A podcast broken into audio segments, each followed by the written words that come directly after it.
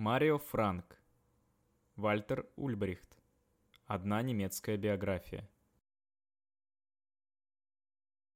Вальтер Ульбрихт – человек, о деятельности которого сегодня мало кто имеет представление в нашей стране. Это касается как коммунистического движения, так и академических ученых. В частности, на русском не было издано ни одной его полной биографии. Однако, жизнь этого человека более чем заслуживает внимания – Именно он стал главным архитектором социализма на немецкой земле и отцом Германской Демократической Республики с ее достижениями и ее неудачами. Чтобы восполнить имеющийся пробел, мы начинаем перевод книги немецкого юриста Марио Франка «Вальтер Ульбрехт. Eine deutsche Biografie». Мы не можем согласиться со всем в его анализе и позициях, но эта работа – наиболее комплексная и подробная биография Вальтера Ульбрихта, в которой учтены как положительные, так и отрицательные стороны его деятельности. Ранее этот материал был опубликован в другом журнале. Новый вариант перевода обновлен и доработан. Глава «Козлобородый должен уйти». Июнь 1953 года. Место действия – Москва, Восточный Берлин, Время действия – апрель-май 1953 года. Сталин умер в марте. Новое советское руководство обеспокоено развитием событий в ГДР. Состояние государства СПГ удручающее. Кремль опасается, что ситуация в социалистической Германии выйдет из-под контроля. Жесткий, бескомпромиссный курс социализма, проводимый его наместником в Восточном Берлине, Вальтером Ульбрихтом, привел к заметным волнениям среди населения ГДР. Нестерпимо выросла угроза экспроприации для крестьян и работающих не по найму. Деятельность церквей была вновь ограничена. С 1 января им запретили преподавать основы религии в зданиях школ. В первой половине года лишили лицензии тысячи торговцев. В прошлом году закрыли границу с Федеративной Республикой – и поток людей между Германиями фактически остановился из-за жесткого пограничного режима. Несмотря на то, что генеральный секретарь ЦК СПГ, это официальное название должности Ульбрихта, возлагает экстремально большую нагрузку на население, экономика ГДР все сильнее отстает в развитии и от экономики Федеративной Республики, и от собственных потребностей. Цены на основные продукты питания были увеличены, а социальные льготы были отменены. В начале апреля все граждане ГДР, работавшие в Западном Берлине, а также трудящиеся не по найму, лишились продуктовых карточек, которые давали им право на обеспечение основными продуктами питания по сниженным ценам. Снабжение и настроение народа становилось все хуже. Повсюду были отчаяние и открытое недовольство – Поток беженцев на запад в 1953 году увеличился до 311 тысяч человек. В предыдущем году их было 182 тысячи. В марте он достиг своего пика в 58 605 зарегистрированных беженцев. Для тех, кто находился у власти в Восточном Берлине, было особенно болезненным то, что за первые четыре месяца 1953 года – около 8 тысяч служащих казарменной народной полиции и более 5 тысяч членов СПГ и ССНМ Союза свободной немецкой молодежи навсегда отвернулись от рабоче-крестьянского рая. Никогда прежде и никогда после, вплоть до революционного 1989 года, из ГДР не бежало так много людей – Результатом стал глубокий, далеко идущий конфликт между советским руководством и его наместником в Восточном Берлине. Ульбрихт не упоминается в советской прессе в течение нескольких месяцев. Записка из Советской контрольной комиссии останавливает вступление в силу основного уголовного кодекса ГДР, который был утвержден Политбюро ЦК СПГ 14 апреля. Советские инспекторы возражают против строгости санкций уголовно-правовой нормы и неопределенности признаков состава преступления, то есть определений, что именно наказуемо. Критика со стороны оккупационных властей достигает кульминации в заявлении о том, что некоторые карательные меры могут создать атмосферу страха и небезопасности. Постоянный представитель Москвы в Восточном Берлине Владимир Семенов – 20 апреля вызывается в Москву для предоставления отчета. Из-за волнений среди граждан ГДР советское руководство немедленно принимает программу экономической помощи ГДР. Обязательства ГДР по репарациям перед СССР уменьшены на несколько сотен миллионов марок. Кроме того, экономика ГДР должна будет поддерживаться поставками сырья. Место действия – Восточный Берлин. Время действия – 8 мая 1953 года. Вильгельм Пик, Отто Гротеволь и Вальтер Ульбрихт награждают друг друга орденами Карла Маркса. Эта высшая награда ГДР была недавно учреждена к 135-летию со дня рождения Карла Маркса и впервые вручается в этот день. Место действия – Восточный Берлин. Время действия – май-июнь 1953 года. Несмотря на напряженную обстановку, Ульбрихт планирует 30 июня отпраздновать свой 60-летний юбилей в торжественной манере. С этой целью возглавляемый им секретариат ЦК СПГ еще в середине 1952 года принял решение создать комиссию по подготовке к 60-летию товарища Ульбрихта – эта комиссия должна была превратить день рождения генерального секретаря СПГ в великолепное зрелище, публичный фестиваль. Комиссия, в которой большую роль играет жена генерального секретаря Лотте Ульбрихт, хорошо справляется со своей работой. Йоганнес Р. Бехер пишет официальную биографию государственного деятеля Ульбрихта. Будут созданы картина Вальтер Ульбрихт на сталелитейном заводе ЭКО и бюст Ульбрихта. По одной улице в Берлине и Лейпциге будут названы в честь лидера СПГ.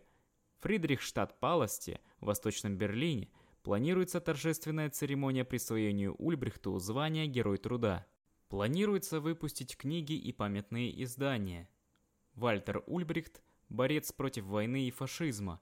Вальтер Ульбрихт – борец за немецкое единство – Эрих Хонекер издает книгу о генеральном секретаре и молодежи, переплетенную в красный дерматин с тесненной головой Ульбрихта.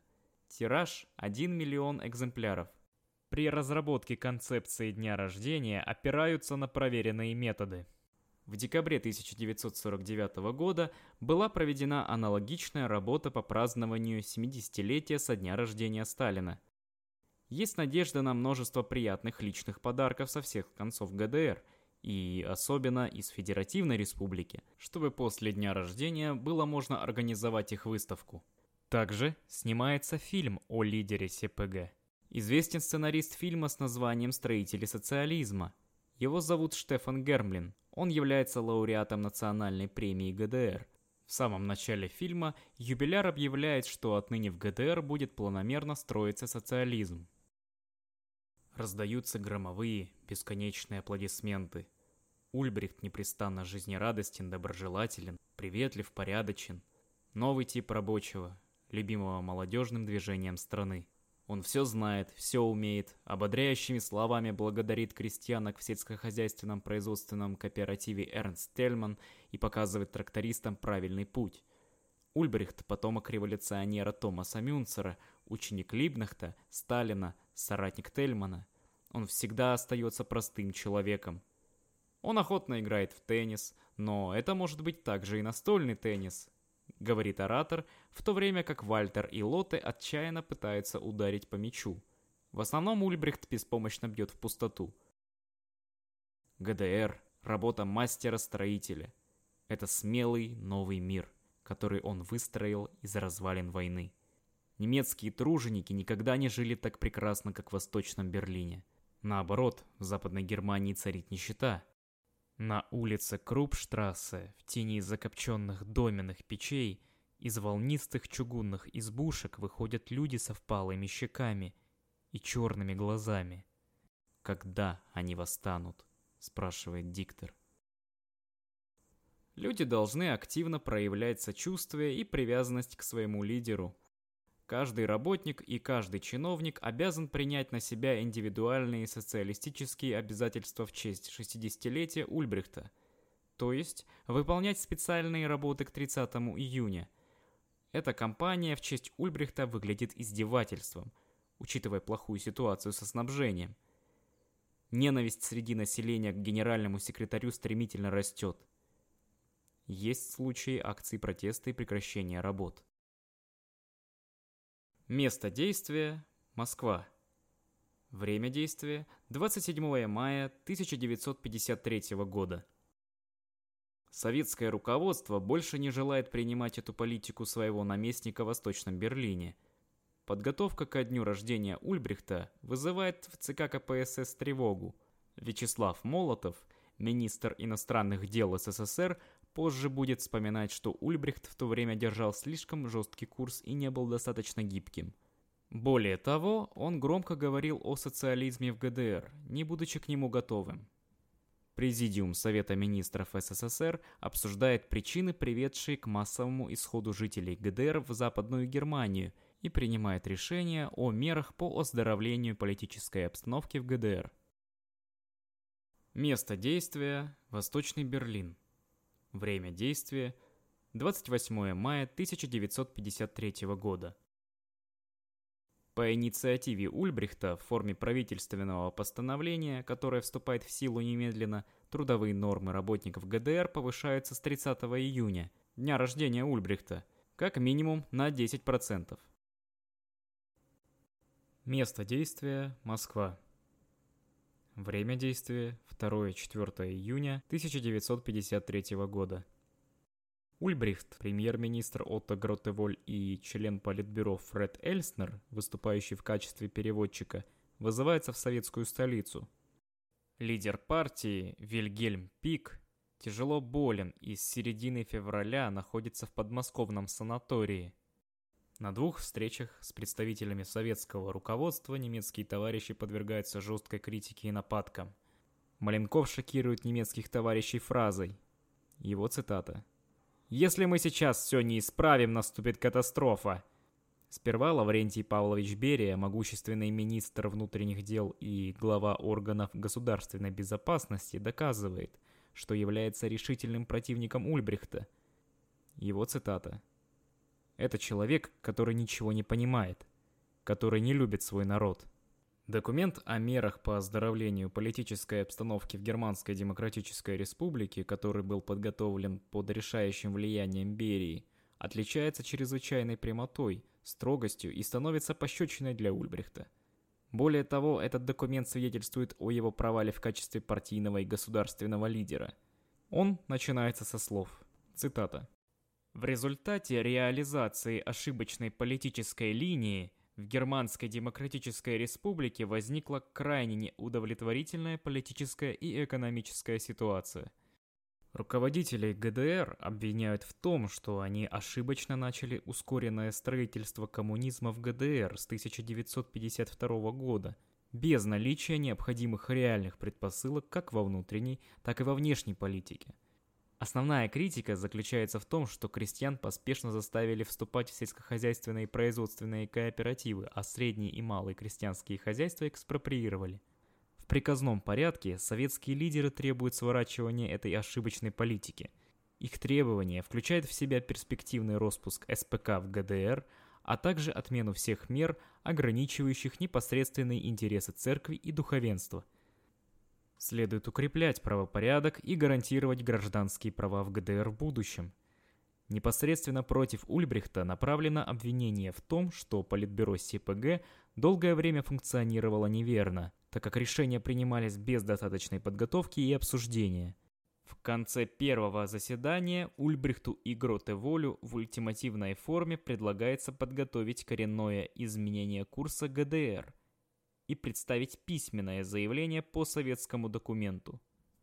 Ульбрихт и Гротеволь сразу же отреагировали на критику, поручив Политбюро СПГ из Москвы прекратить печатать и издавать все брошюры и книги, связанные со строительством социализма в ГДР. Однако документ, который Ульбрихт и Гротеволь подготовили ночью, ни в коей мере не соответствует советским представлениям. Берия настолько взбешен этим, что бросает ее Ульбрихту через стол с комментарием. Цитата. «Это неверное понимание нашего документа». Никита Хрущев, член Политбюро ЦК КПСС, позже вспомнит, что Берия кричал на Ульбрихта и других немецких товарищей в тот момент до такой степени, что ему было стыдно. Немцы вынуждены в очередной раз самокритично пересмотреть свою работу. Место действия – Восточный Берлин. Время действия – 5 июня 1953 года. Руководители СПГ возвращаются в Восточный Берлин вместе с Владимиром Семеновым, которому присвоено новое звание Верховный комиссар. Миссия Семенова – продвижение нового курса в ГДР. Советское руководство недвусмысленно поручило ему активно участвовать в заседаниях Политбюро СПГ – к первым мерам, которые предпринимает Семенов, относится прекращение подготовки ко дню рождения Ульбрихта. Цитата. Хотелось бы посоветовать товарищу Ульбрихту отпраздновать свое 60-летие так же, как товарищ Ленин отмечал свое 50-летие. Товарищ Ленин пригласил на вечер несколько гостей. Самодовольно сообщает он лидеру СПГ.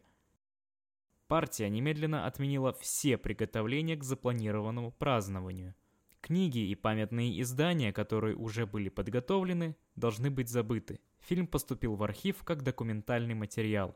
Лишь спустя десятилетия, в 1989 году он увидел свет в уже преобразованном мире. Кампании по индивидуальным социалистическим обязательствам прекращаются. Neues Deutschland не упоминает генерального секретаря с 7 по 17 июня. В СПГ ходят слухи, что Ульбрихт фактически уже свергнут, а Рудольфу Гернштадту, главному редактору Noise Deutschland, поручено сформировать новое политбюро. Место действия – Восточный Берлин. Время действия – 6 июня 1953 года. Политбюро СПГ собирает специальную комиссию в присутствии Семенова – Всем членам и кандидатам раздали копию документа ЦК КПСС и попросили сделать заявление о том, согласны ли они с новым курсом. Возможность подготовки сама по себе довольно необычна. Как и следовало ожидать, все присутствующие, в том числе и Ульбрихт, в конце встречи заявили о своем одобрении нового курса, установленного советским руководством. Само заседание принимает сенсационный ход – Вначале Ульбрихт необычайно самокритичен. Цитата. «Я несу за произошедшее ответственность и собираюсь изменить характер своей деятельности». Но, к большому удивлению Семенова и Ульбрихта, начинается обвинение самого влиятельного человека в рядах Политбюро, поддержанное всеми его членами. Фред Эльснер начинает с обвинений в адрес методов работы и политического стиля секретариата Политбюро, хотя все присутствующие знают, что это относится к стилю руководства Ульбрихта. Критика Эльснера заканчивается фразой. Цитата. «Необходимо ослабление диктатуры». В ходе сессии восторженно осуждается диктатура Ульбрихта, его методы создания давления и страха, его воспитание в подчинении и соглашательстве. Элли Шмидт, председатель Демократического женского союза, критикует секретариат ЦК СПГ как властный и признается – Цитата. «Я никогда не была так одинока, как сейчас Политбюро. Все голоса членов Политбюро звучат в унисон, даже тех, кто всегда поддерживал Ульбрихта в прошлом.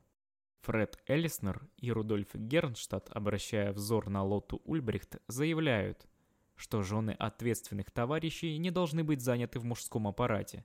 Фридрих Эберт утверждает, цитата, Кроме товарища Вальтера Ульбрихта, для печати и радио нет другого члена Политбюро. Теперь вскрывается все, что накопилось под поверхностью. Вся агрессия и все отторжение по отношению к лидеру СПГ в последние годы. В этот день будет сказано то, что раньше никому не хватало смелости сказать. Автократический стиль Ульбрихта, который привел к бюрократизации и окостенению партии, запугиванию ее членов, которым больше не хватает смелости быть искренними, также называется причиной отчуждения СПГ от населения и отсутствия внутрипартийных дебатов по идеологическим вопросам. Даже Эрих Хонекер, политический ученик Ульбрихта, признает, цитата, «Согласен, мы потеряли смелость говорить открыто». Рудольфу Гернштадту поручено написать короткое официальное сообщение для Политбюро – в котором объявляются важнейшие мероприятия нового курса. Центральный комитет СПГ должен собраться как можно скорее, чтобы обсудить и заложить основы нового курса. Помимо Гернштадта, членом подготовительной комиссии к этому заседанию также является Ульбрихт. В конце заседания Семенов обращается к Ульбрихту. Цитата. «Да, товарищ Ульбрихт, по-моему, теперь до вас дошло, что из всей этой весьма обоснованной критики Политбюро следует сделать серьезные выводы. Похоже на то, что дни Ульбрихта как главы СПГ сочтены.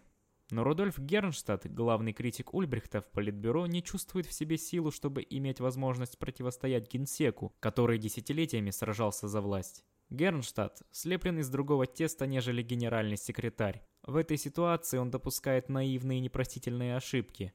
Так, например, когда Лотта Ульбрихт через несколько дней после главного наступления на мужа села за стол к Гернштадту, Вместо того, чтобы направлять действия на свержение главы СПГ, Гернштадт дает Лоте Ульбрихт советы по подготовке того, как ее муж мог бы улучшить свое критическое положение. Он рекомендует Ульбрихту добровольно заняться самокритикой на одном из следующих заседаний, чтобы было ясно видно, что он готов изменить свое диктаторское поведение.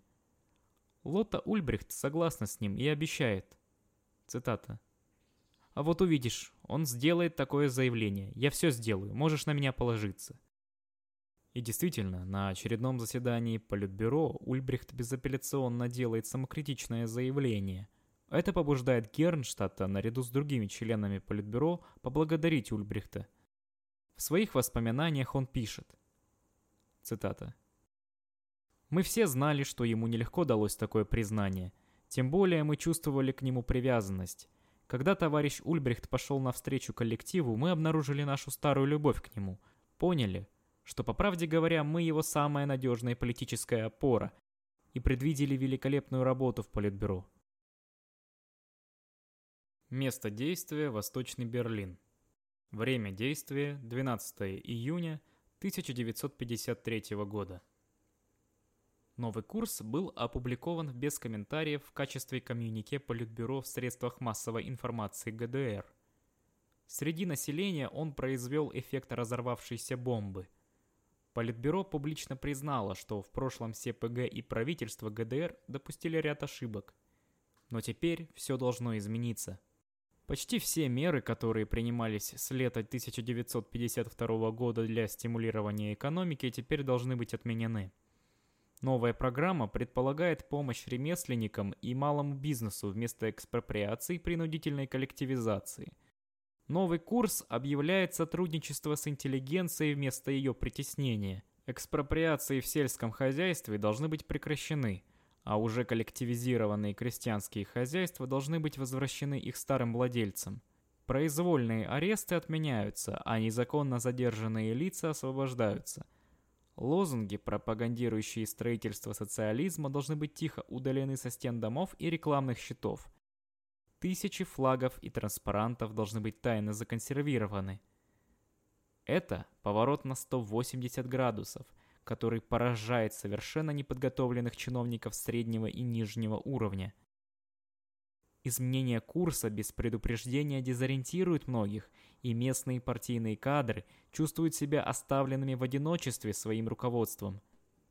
Гернштадт и Ульбрихт предвидели эти проблемы, но Семенов в конце концов настоял на немедленной публикации, не оставив времени для объяснения нового курса членам партии. Семенов стирает опасения Гернштадта замечанием. Цитата. Через 14 дней у вас может больше не быть государства. Когда Гернштадт позже сообщает о разговоре Ульбрихту, лидер СПГ сухим голосом замечает, цитата, «Он не должен паниковать». Однако самое громкое требование работников не выполняется. Особенно непопулярные повышения нормы не только не отменяются в ходе нового курса, но и дополнительно пропагандистски форсируются – как скоро выяснится, это станет самой серьезной ошибкой Ульбрихта в те дни. Этим он, наконец, настраивает возмущенных рабочих против себя и своей политики. В то время как другим социальным группам в новом курсе идут на уступки и обещают помочь, рабочие, которые прежде всего должны нести бремя завышенных планов, уходят с пустыми руками. Их реакция, соответственно, такая – Вы делаете подарки капиталистам, вы эксплуатируете нас. СПГ сломлено. Протест рабочих проявляется в первых забастовках.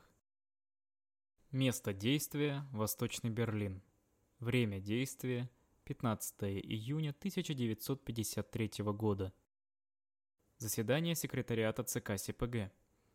Товарищ со стройплощадки больницы Фридрихсхайна сообщает о возмущении рабочих из-за повышения норм выработки и объявлений забастовки. Ульбрихт остается упрямым и непреклонным. Он ударяет кулаком по столу. Цитата. Нормы не будут отменены. Они останутся на 10%. Место действия – Восточный Берлин. Время действия – 16 июня 1953 года. Трибуна, орган ОСНМП, публикует статью, в которой прямо указывает, что повышение норм остается в силе для нового курса. Возмущенные строители затем маршируют со Шталин-аллеи к Дому министерств в центре Восточного Берлина – Министр промышленности Фриц Зельбман, который случайно оказался там, тщетно пытается успокоить демонстрантов. По телефону он отчаянно призывает Ульбрихта появиться, так как это единственный способ закончить демонстрацию. Ульбрихт отказывается появляться перед бастующими, указывая на то, что собрание Политбюро важнее этого. Когда Зельбман призывает генерального секретаря приехать, он отвечает, цитата, ведь идет дождь. Они сейчас разойдутся. Но надежда на то, что демонстранты разойдутся, если никто не обратит на них внимания, не оправдывается. Все больше и больше жителей Восточного Берлина присоединяются к возмущенным рабочим. В конце концов, толпа перед домом министерств вырастает до 10 тысяч человек, которые громко требуют «Долой нормы! Мы хотим увидеть Ульбрихта!» И Козлиная борода, живот и очки — это не воля народа. Настроения продолжают накаляться. Экономические требования превращаются в политические. Мы требуем свободных выборов. И, наконец, толпа скандирует. Козлобородый должен уйти. Когда заседание Политбюро прерывается в полдень, большинство его членов уже не готовы поддержать политику Ульбрихта – Вильгельм Цайсер, Рудольф Гернштадт, Ганс Яндрицкий, министр государственной безопасности, Элли Шмидт, глава берлинской СПГ, председательница Демократического женского союза и Генрих Рау, вице-премьер, открыто выступают против Ульбрихта и обвиняют его в сложившейся ситуации. Только Эрих Хонекер и Герман Маттернс сохраняют верность Нибелунгов атакованному генеральному секретарю, хотя Хонекера терзают серьезные сомнения. Цитата. Все нападают на Вальтера. Он, вероятно, подчинится. Но хуже всего то, что я не знаю, как себя вести. Под давлением масс Политбюро наконец решается отменить повышение норм, и об этом решении объявляется на радио ГДР. Но мера принимается слишком поздно. Хайнц Брандт, тогдашний окружной секретарь СПГ в Берлине, описывает настроение. Цитата. «Призывы были направлены против жестких норм, против партии и правительства – но прежде всего против Вальтера Ульбрихта. Мое заявление о том, что повышение стандартов было отменено Политбюро СПГ, не принесло никакого эффекта. Нам отметили.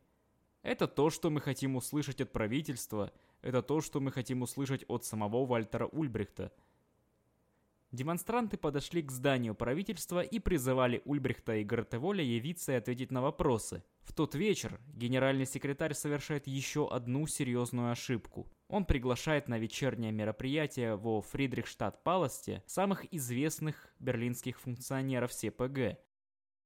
Вместо того, чтобы вдаваться в события дня и обсуждать контрмеры, он игнорирует взрывоопасный характер ситуации и демонстраций и дает общие разъяснения о новом курсе – это его типичное поведение, когда его лично критикуют и оказывают давление. Не имея возможности спонтанно приспособиться к реальности, он пытается решить проблему, игнорируя ее и делая вид, что ее не существует. В прошлом он всегда был успешен в этой страусиной политике, но на этот раз критика исходит не только из его собственных рядов, но и извне. На конференции во Фридрихштадт-Паласте местные функционеры будут удалены от работы и происходящих событий. Таким образом, они потеряют возможность оказывать сдерживающее влияние. Рабочие предоставлены сами себе. Настроения не остывают всю ночь. Политбюро обсуждает дальнейшие действия до рассвета. В то же время с советскими представителями ведутся дискуссии о том, следует ли эвакуировать членов семей лидеров СПГ. Место действия ГДР. Время действия 17 июня 1953 года. Нойз Deutschland печатает заявление Политбюро, которое призвано разрешить проблему повышения норм. Хотя руководство СПГ в очередной раз подчеркнуло, что повышение производительности труда является единственным способом улучшения условий жизни населения ГДР, в итоге наступает отмена ненавистной меры – Цитата. В то же время Политбюро считает совершенно неправильным призывать к повышению норм труда на 10% по административным каналам. Повышение норм может быть только добровольным, говорится далее в декларации. И поэтому обязательное повышение норм труда должно быть отменено как некорректное. Но уступки руководства СПГ пришли слишком поздно – Забастовка распространилась на остальные части ГДР. Дневная демонстрация, ограниченная Берлином, переросла в народное восстание 17 июня. Еще одно заседание Политбюро запланировано на 10.00. Когда члены Центрального комитета прибывают, им сообщают, что Семенов позвонил в Политбюро и потребовал немедленно встретиться в Карлсхорсте. Лидеры СПГ в составе охраняемой колонны очень быстро пробрались сквозь разгневанную толпу. Повсюду они встречают сердитых, взволнованных людей, некоторые из которых подходят к автомобилям с поднятыми кулаками. Ульбрихт сидит в машине вместе с Гернштадтом. Оба не говорят ни слова во время поездки. Карлсхорсте становится ясно, что в этот момент самостоятельной государственной власти в ГДР уже не существует.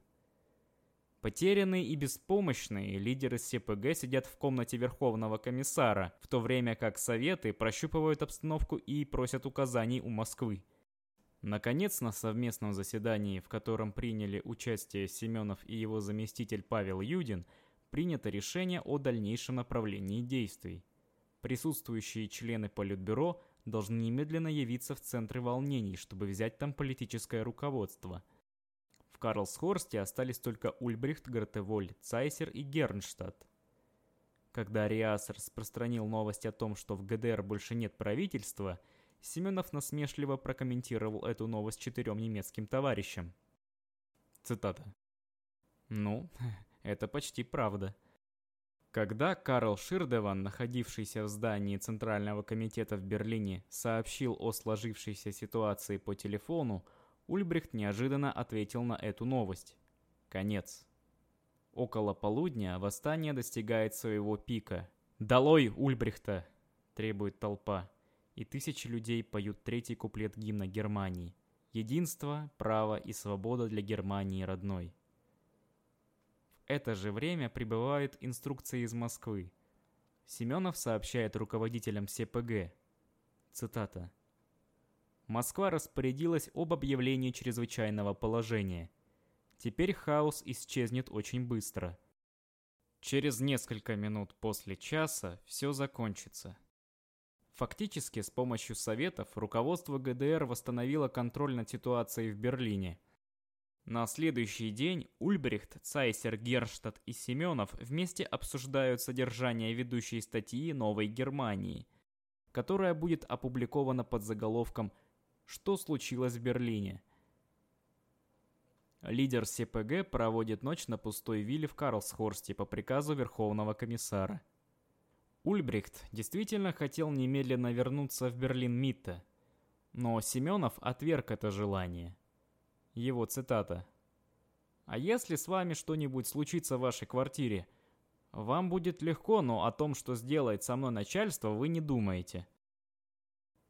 На следующее утро генерального секретаря не остановить. За завтраком он объявляет. Цитата. «Сейчас же я еду в город, в Центральный комитет, даже если они хотят меня удержать. Наше место там. Наверное, то, что мы вообще остались здесь, было неправильно. В тот день Бертольд Брехт написал Ульбрихту. Цитата. «Я чувствую необходимость выразить свою солидарность социалистической единой партии Германии. Менее преданный Ульбрихту гражданин ГДР размалевывает на двери туалета на Варновской верфи в Ростоке такой лозунг. Вильгельм Пик уехал отдыхать. На море черное, наверное. И Вальтерчик, пока один, вооружился огнестрелом. Место действия – Восточный Берлин. Время действия 20 июня 1953 года. Семенов, который в последние дни фактически держал в руках руководство государством и партией, провокационно спрашивает немецких товарищей, не думают ли они, что их место теперь на заводах. Ульбрихт реагирует возмущенно и резко. Цитата. «Вы сами запретили нам ходить на заводы. Когда лидеры СПГ едут по домам, Ульбрихт вне себя от ярости. Цитата.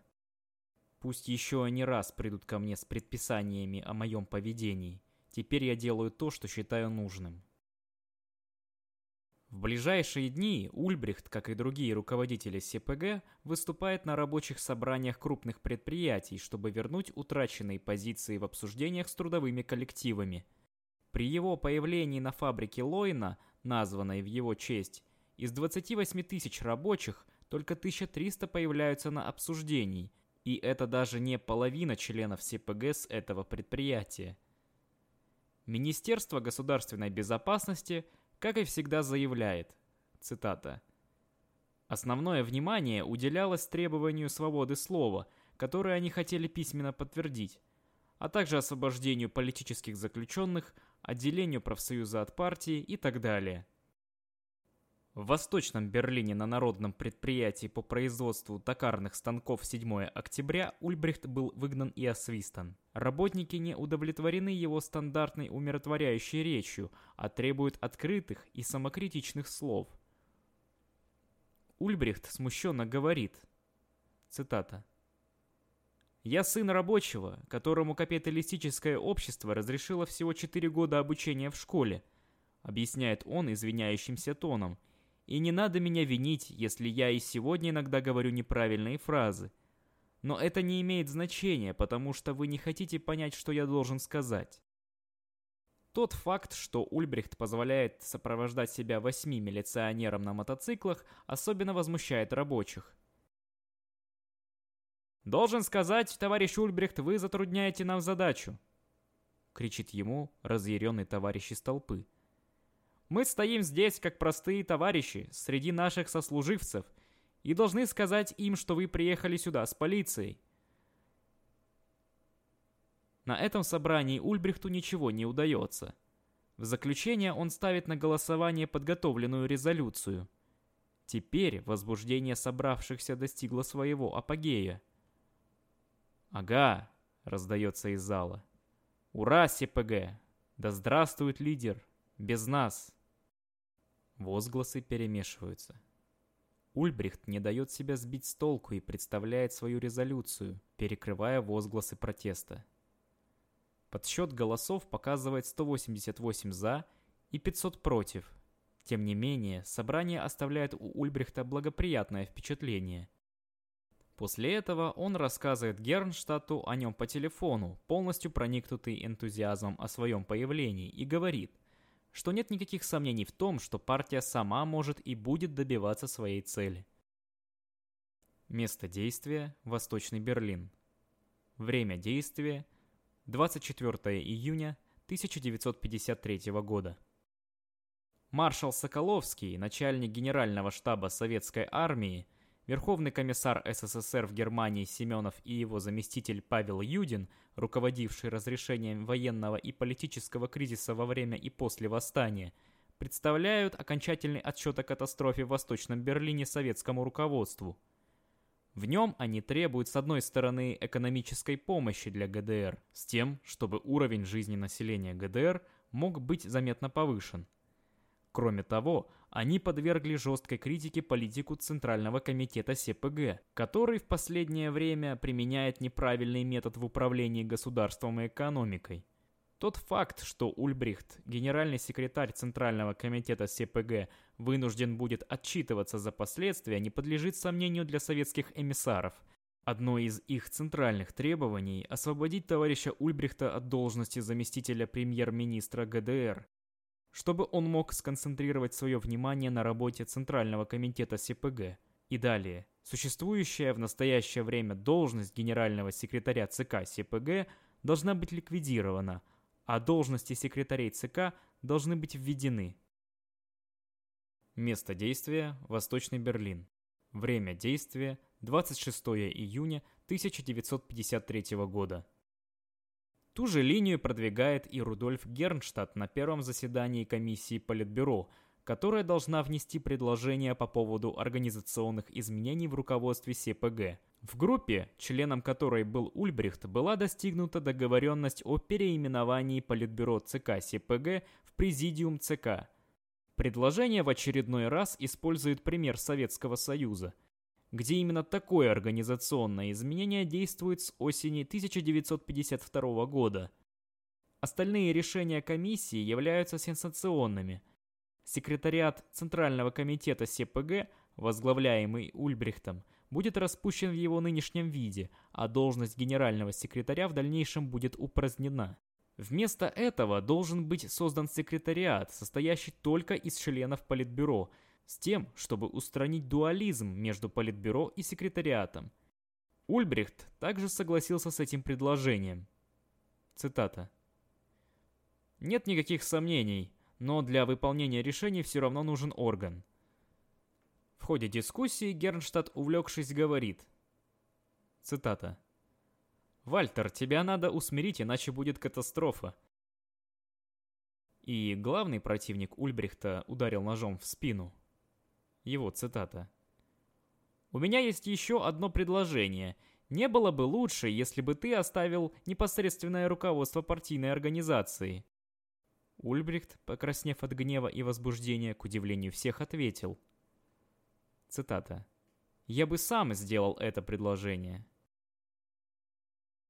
Решение о кадровых последствиях этого решения переносится на следующую сессию – Ущемление прав генерального секретаря никогда не было столь ощутимым, как 26 июня 1953 года, когда произошло его включение в ряды других лидеров СПГ как первого среди равных.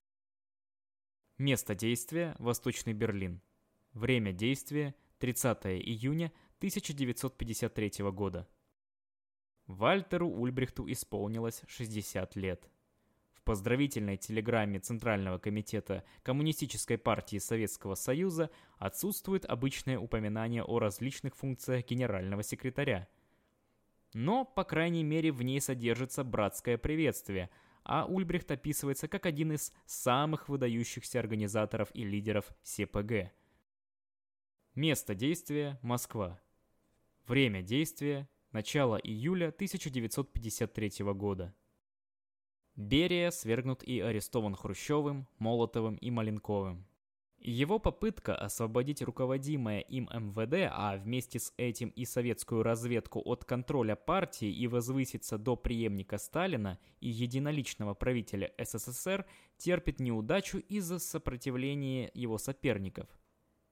Остальные советские руководители не без оснований опасались, что единоличное управление, к которому стремился Берия, могло стоить им не только их положения, но и жизни, и решили действовать.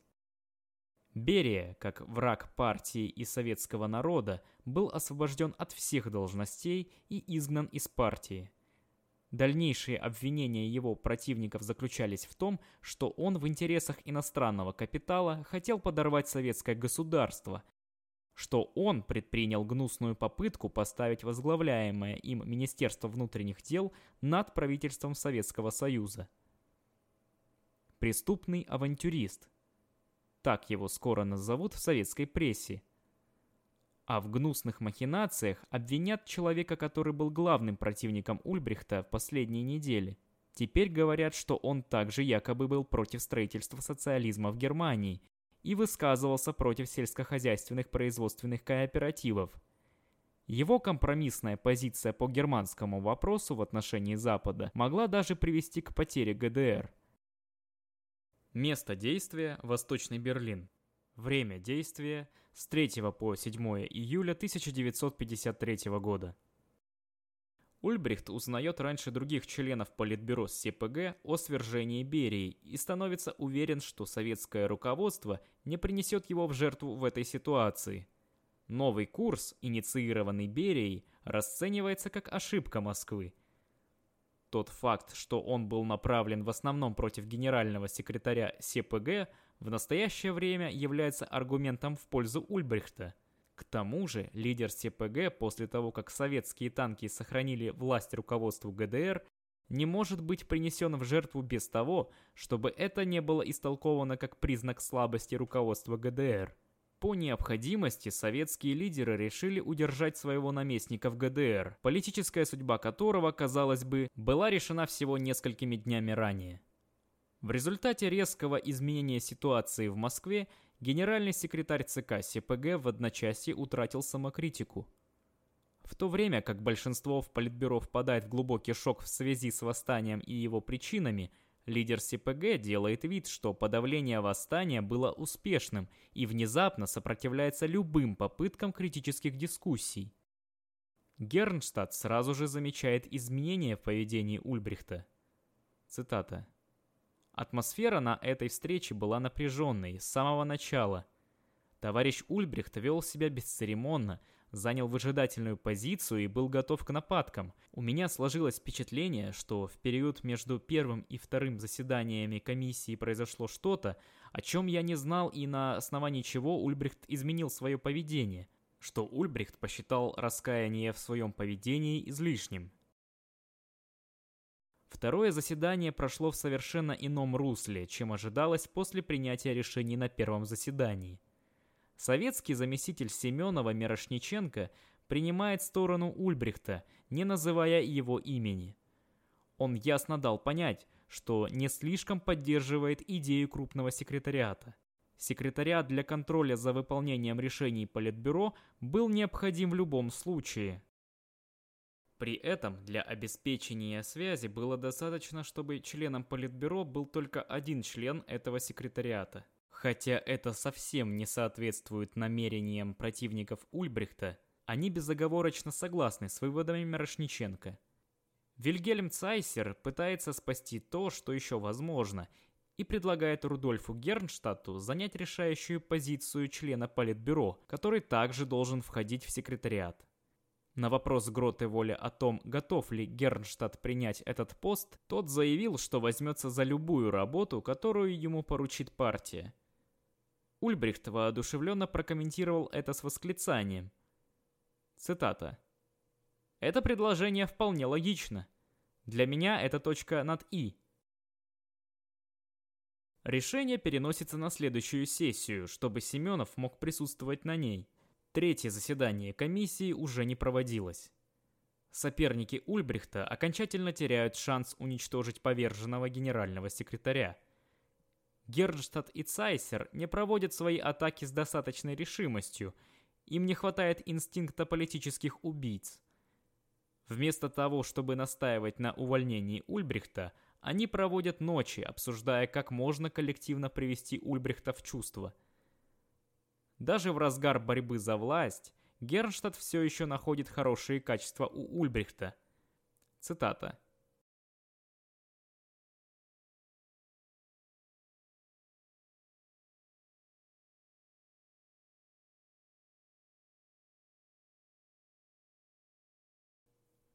Ульбрихт пользуется отсутствием у соперника решимости контратаковать его с критикой в Политбюро, Отсутствие тактического мастерства у оппонентов, которым мне удалось изолировать его в политбюро, позволяет ему снова оставить своих союзников позади.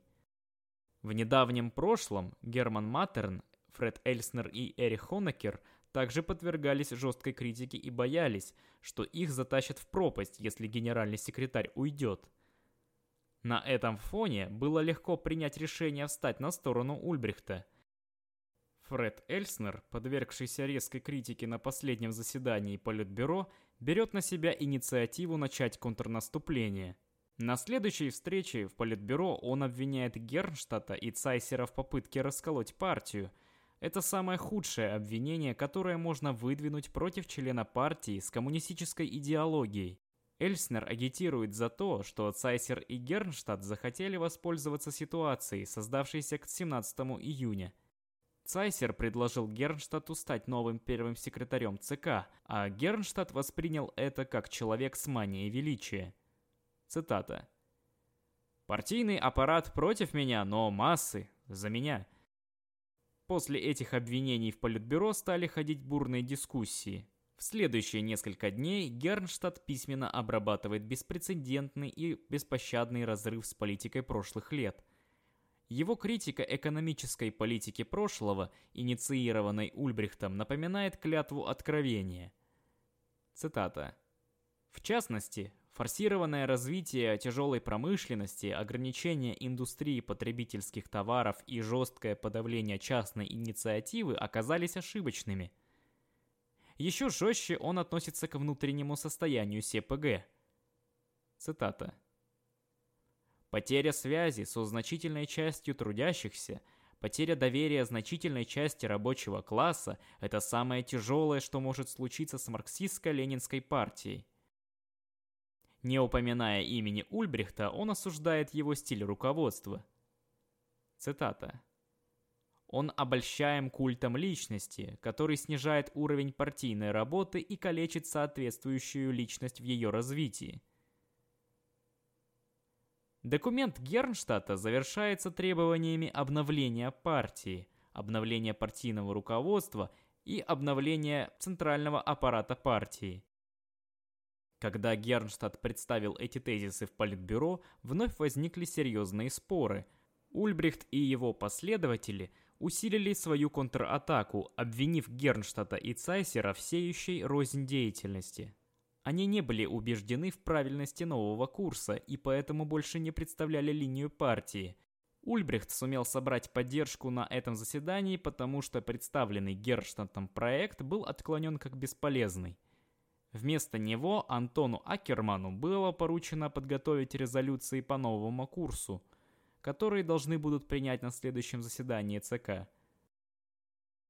Место действия – Восточный Берлин. Время действия – 7 июля 1953 года.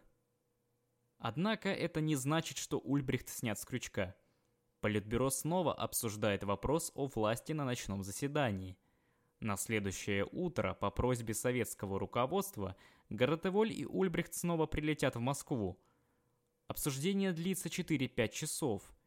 Из 13 присутствующих членов Политбюро только двое – Герман Матерн и Эрих Хонекер – они однозначно выступают за сохранение Вальтера Ульбрихта на посту генерального секретаря. Эрих Мюкенбергер и Фред Эльснер не стали брать на себя обязательств. Остальные четко и яростно выступают за то, чтобы Ульбрихт отказался от должности генерального секретаря. Фридрих Эберт мог озвучивать свою критику только со слезами на глазах. Элли Шмидт говорила с величайшей страстью. Цитата. Единодушие, которое дало трещину в нашей партии, торопливость, бесчестность, сваливающиеся на людей хлопоты, угрозы и хвастовство – вот что завело нас так далеко, и ты больше всех виноват в этом, дорогой Вальтер, и ты не признаешь, что 17 июня не было бы без всего этого. Это нечестно, Вальтер. Тот, кто согласен с твоими речами и всегда мил с тобой, может позволить себе многое. Например, любимый отпрыск Хонекер – но кто не согласен с тобой, не получит поддержки, будет измучен, и этого не признают. Атака Антона Акермана самая острая. Цитата. «На протяжении многих лет я поддерживал тебя, Вальтер, несмотря на все, что я видел. Долгое время я молчал из-за дисциплины, надежды и страха. Сегодня все позади. Партия важнее, и я скажу правду и только правду. В этом политбюро есть только два типа товарищей. Те, кто осмеливается говорить, и те, кто держит язык за зубами и думает то же самое. Я готов выступить перед съездом партии, перед тремя тысячами избранных функционеров с одним только документом в руках. О чествовании к твоему 60-му дню рождения. Мне нужно только зачитать этот документ. Ничего больше. Насчет того, как отреагирует съезд партии, нет никаких сомнений. Несмотря на эти жестокие атаки, в конце встречи Гратеволь отметил, цитата, «Я не могу сделать окончательного заявления в Москве». Место действия – Восточный Берлин. Время действия – 9 июля 1953 года. После возвращения из Москвы Ульбрихт и Гратеволь сообщают Политбюро о причине своей поездки. Советские товарищи предложили официальное объяснение по делу Берии лидерам всех братских партий. В ходе этого процесса высказывается устная критика в адрес правления Сталина в его последние годы. Под руководством не всегда преобладали нормальные условия и нарушались принципы внутрипартийной демократии – это послужило питательной средой для роста такой фигуры, как Берия. На ночном заседании Гратеволь зачитывает документ Президиума ЦК КПСС. Это самокритичное заявление о плохом внутреннем состоянии КПСС. Гернштадт и Цайсер чувствуют себя уверенно. Именно то, что они критиковали в Ульбрихте, критиковали и в братской советской партии. Гернштадт позже вспоминает, цитата, чем дальше он читает, тем счастливее я становлюсь, как и Цайсер, Акерман и многие другие. Место действия – Восточный Берлин. Время действия – 14 июля 1953 года. Очередная встреча Политбюро. Эта встреча знаменует собой поворотный момент в борьбе за должность генерального секретаря СПГ – Ульбрихт переходит в наступление и снова с мрачной решимостью атакует двух своих главных критиков. Его представление предусматривает, что в начале заседания будет рассмотрено дело Фехнера. Правда, министр юстиции ГДР не принимал непосредственного участия во внутрипартийной борьбе за власть. Но Макс Фехнер совершил серьезную ошибку по случаю 17 июня. В интервью Neues Deutschland он поддержал бастующих фразой Право на забастовку гарантировано Конституцией. Трактовка событий как забастовки равна уничтожению Фехнера. Правители Москвы и Восточного Берлина объявили восстание фашистской провокацией. По их мнению, речь не может идти о забастовке. Ульбрихт использует это для политического подавления Фехнера и даже для того, чтобы засадить его в тюрьму – все это – безошибочная демонстрация силы и предупреждение от Ульбрихта соперникам. Они в шоке узнают, к чему может привести нападение на генерального секретаря. В этот день Фехнер вызывается в политбюро, чтобы обосновать свое выступление в Нойс Дойчланд. Присутствовавший на встрече представитель СКК Юдин настолько взбешен заявлением Фехнера, что, дрожа от возбуждения, угрожает министру юстиции – Цитата. «Здесь, в Советском Союзе, за такие вещи мы даем 12 лет тюрьмы». В тот же день Фехнер арестован, а 26 июля, как враг партии и государства, исключен из Центрального комитета СПГ и из самой партии. До 1955 года он будет содержаться под стражей без предъявления обвинений и будет приговорен к 8 годам тюремного заключения в ходе тайного судебного разбирательства – к счастью, ему придется отбыть лишь часть этого срока. После такого открытия заседания Ульбрихт обращается к двум своим главным соперникам и заявляет, что проинформирует ЦК о поведении товарища Цайсера и Гернштадта без предъявления обвинений. Все присутствующие считают, что Ульбрихт хочет спасти свою шкуру, устранив соперников. На том же заседании проект Антона Акермана, подготовленный к следующему заседанию ЦК, с возмущением отклоняется Ульбрихтом, Маттерном и Эльснером. Теперь Ульбрихт, Гратеволь и Эльснер берут разработку в свои руки. Место действия – Восточный Берлин. Время действия – 18 июля 1953 года. Через несколько дней проект, подготовленный Эльснером, выносится на обсуждение в Политбюро в присутствии Семенова и Юдина. Два главных отрывка гласили, цитата, Политбюро ЦК некоторые товарищи проявляли признаки оппортунизма из-за вражеской пропаганды, которая была направлена на ядро партийного руководства. Эти товарищи представляли собой пораженческую линию, направленную против единства партийного руководства. Центральный комитет, в частности, осуждает неправильную капитулянтскую линию, представленную в серии статей органа ЦК Нойс Deutschland, главный редактор которого, товарищ Генштадт, выразил капитулянскую социал-демократическую по сути точку зрения. Когда Гратеволь впоследствии заявил, что обвинения против Гернштадта и Цайсера были верны в политическом аспекте, жребий был брошен. Если ЦК примет это решение, то политическая карьера Цайсера и Гернштадта будет завершена. Место действия – Восточный Берлин. Время действия – примерно 20 июля 1953 года. Гернштадт чувствует, что проигрывает битву и отчаивается. Цитата. «Я или не мог, или не хотел поверить, что они осуществят мое политическое уничтожение». Почти в слезах он ищет Ульбрихта и остальных и просит исключить выдвинутые против него обвинения из проекта к следующему пленарному заседанию ЦК – Очевидно, что Ульбрихт смущен этим беспомощным актом подчинения и возлагает вину за кампанию, организованную против Гернштадта и Цайсера, на советскую сторону. Побежденный Гернштадт охотно принимает эту версию.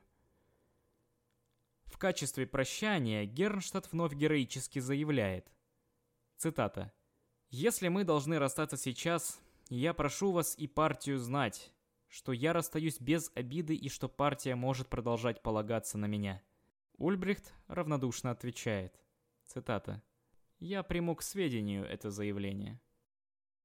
Место действия – Восточный Берлин. Время действия – 23 июля 1953 года. На последнем заседании Политбюро перед решающим заседанием ЦК СПГ Ульбрихт представляет свой доклад в присутствии Семенова и Юдина, который он намерен зачитать на следующий день перед ЦК. На этот раз прямо указано, что только полноправные члены Политбюро имеют право голоса. Прежде кандидаты в Политбюро, включая Гернштадта, регулярно голосовали. Отчетный доклад предусматривает дальнейшую активизацию обвинений в адрес Цайсера и Гернштадта – После горячей дискуссии Цайсер, единственный имеющий право голоса обвиняемый, голосует, как и все остальные, за резолюцию, которая клеймит его как представителя социал-демократии и капитализма. Затем он ударяется в слезы и выходит из комнаты. Даже в этой ситуации он склоняется перед волей партии и ее железным законом, согласно которому единство партии превыше всего и неприкосновенно – Место действия – Восточный Берлин. Время действия – 24-25 июля 1953 года. Решающее заседание ЦК начинается на следующий день. К ужасу Цайсера и Гернштадта Вальтер Ульбрихт зачитал против них новые обвинения, которые не соответствуют тексту, утвержденному им накануне в Политбюро. Теперь он даже оклеветал двух своих оппонентов как капитулянтов, которые после попытки фашистского переворота 17 июня пытались использовать ситуацию рука об руку с заговорщиками. Затем Эльснер подливает масло в огонь, когда заявляет, что проект резолюции, подготовленный Гернштадтом для 15-го пленарного заседания, представляет собой идеологическую платформу, и что Гернштадт и Цайсер сформировали скрытую фракционную группу, Ульбрихт еще больше разогрел атмосферу коварными выпадами. Цитата. «Он хотел не только свергнуть меня, но и распустить правление ОСНМП». Или же так. Цитата. «Он также хотел свергнуть Маттерна». Чем дольше продолжалось пленарное заседание и сессия, тем тяжелее становились обвинения. Ульбрихт проводит нить между антипартийным блоком и предателем Берией.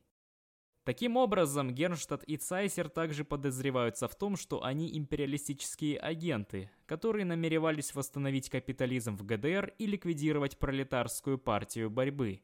Государство и партия, как предполагает Ульбрихт, находились в смертельной опасности, поскольку антипартийная фракция совершила внутрипартийный переворот. Только благодаря немедленному вмешательству нескольких товарищей, испытанных в классовой борьбе, атака путчистов была пресечена в зародыше, и партия и ГДР были спасены. Результатом этих коварных инсинуаций становится то, что Ульбрихт одерживает верх по всем направлениям.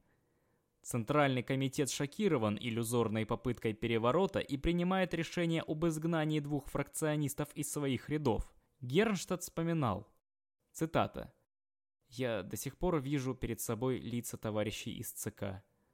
То, как они смотрели на меня и на товарища Цайсера, когда товарищ Ульбрихт высказал подозрение, что мы принадлежим к банде Берии, все думали, они преступники». Еще раз становится понятно, почему Герштадт и Цайзер в конечном счете не могут сравниться с Ульбрихтом и, следовательно, не имеют шансов в борьбе за власть. Они не могут заставить себя, даже с учетом очевидной угрозы поражения, открыто принять меры против Ульбрихта на заседании ЦК, которое является решающим для их судеб. «Рассказать, что произошло на самом деле?» – спросил Гернштадт Цайсера перед своим выступлением в ЦК. «Вы не можете так поступить. Это может навредить Советскому Союзу», ответил министр госбезопасности. Наконец, Гернштадт проголосовал за свое исключение из состава Центрального комитета, поскольку идея голосовать против пленарного заседания была для него немыслимой. Место действия – Восточный Берлин. Время действия – август-сентябрь 1953 года. Ульбрихт не довольствуется победой в борьбе за власть. В течение следующих нескольких месяцев он обеспечивает то, что его побежденные противники никогда больше не будут играть значительной политической роли и прежде всего никогда больше не восстанут против него. Никого из его критиков в последней борьбе за власть не пощадит месть Ульбрихта. Во-первых, лидер СПГ заставляет своих побежденных оппонентов подчиняться унизительной письменной самокритике – Заявление Гернштадта от 31 августа 1953 года в этой связи является актом полного самоуничтожения и подчинения. Цитата. «Сегодня я отчитываюсь перед самим собой, что эти серьезные обвинения оправданы. С самого начала я не только неправильно подошел к вопросу о новом курсе, но и после 17 июня, должно быть, оказался под влиянием вражеской пропаганды – которая хотела создать впечатление, что на демонстрацию вышли очень большие массы. Если сложить все мои ошибки, то я прихожу к выводу, что эта система, причина которых кроется в мелкобуржуазных воззрениях. Они показали себя в личных чертах, такие как самооценка, всезнание и высокомерие. Сегодня, когда я смотрю на контекст, мне стыдно за свое поведение. Это самопожертвование бесполезно для Гернштадта. Вместе с Вильгельмом Цайсером он был исключен из партии в начале 1954 года за враждебную партии фракционную деятельность, угрожающую единству и чистоте партии. Ульбрихт также совершает подлость, назначив Гернштадта сотрудником немецкого центрального архива в филиале в Мерзебурге. Ульбрихт знает, что Гернштадт едва пережил тяжелый туберкулез в послевоенные годы, После нескольких операций функциональные показатели легких Гернштадта были снижены на 50%. Новое место жительства в месте наибольшего скопления сильно загрязненных выбросов от двух крупнейших химических предприятий страны из Лойны и Буна было выбрано сознательно. Хотя эта тирания против его поверженного противника не может сравниться с судьбой Берии, который в Советском Союзе 23 декабря 1953 года был приговорен к смертной казни и казнен в тот же день, Ульбрихт в своей мести проявил свою темную сторону. Гернштадт умрет 10 лет спустя в возрасте 63 лет в Мерзебурге. Вильгельм Цайсер назначен Ульбрихтом в издательство «Дайц» и в Институт марксизма-ленинизма при ЦК СПГ, где он будет работать переводчиком с русского языка до самой смерти. Ему будет всего 64 года – Разумеется, жена Цайсера Эльза также наказана за поведение мужа и в октябре 1953 года снята с поста министра образования. 23 января 1954 года Антон Акерман получает выговор за временное участие во фракционной деятельности Гернштадта Цайсера. Как и Гернштадт, он подчинился победоносному Ульбрихту в сентябре 1953 года с письменной самокритикой. Цитата. «Самое серьезное из моих ошибок то, что в этой крайне серьезной ситуации я вообще решился на постановку вопроса о так называемом неправильном методе работы товарища Ульбрихта и сам отчасти пошел по этому губительному пути. Поэтому упрек, который товарищи Ульбрихт и Эльснер высказали мне на 15-м пленарном заседании ЦК, полностью оправдан. Я пришел к этому неправильному и вредному поведению потому, что сам временно стоял на позиции преувеличенной и недопустимой критики партии и лично товарища Ульбрихта. Самокритичность не избавляет и его от мести Ульбрихта – на четвертом съезде СПГ в апреле 1954 года он больше не избирался в Центральный комитет и, несмотря на политическую реабилитацию в июле 1956 года, больше не получал политического влияния. 4 мая 1973 года он покончил с собой – июле 1953 года Элли Шмидт была окончательно снята с поста председателя Демократического женского союза Германии. В январе 1954 года ей был объявлен выговор, а по случаю четвертой партийной конференции СПГ она также перестала избираться в Центральный комитет. Ее унизительная самокритика, которую она произнесла 11 августа 1953 года, не помогла ей. Цитата. «Потому что я, к тому же, крайне неквалифицированно и грубо выступая против товарища Ульбрихта, отнюдь не служила единству партийного руководства». До выхода на пенсию Элли Шмидт временно разрешено зарабатывать на жизнь в качестве директора немецкого института моды в Берлине. Вперед с товарищем Ульбрихтом, нашим другом и примером для подражания. Поют в это же время молодые пионеры ГДР. Это припев песни пионерской организации имени Эрнста Тельмана. Они еще не понимают, что поют.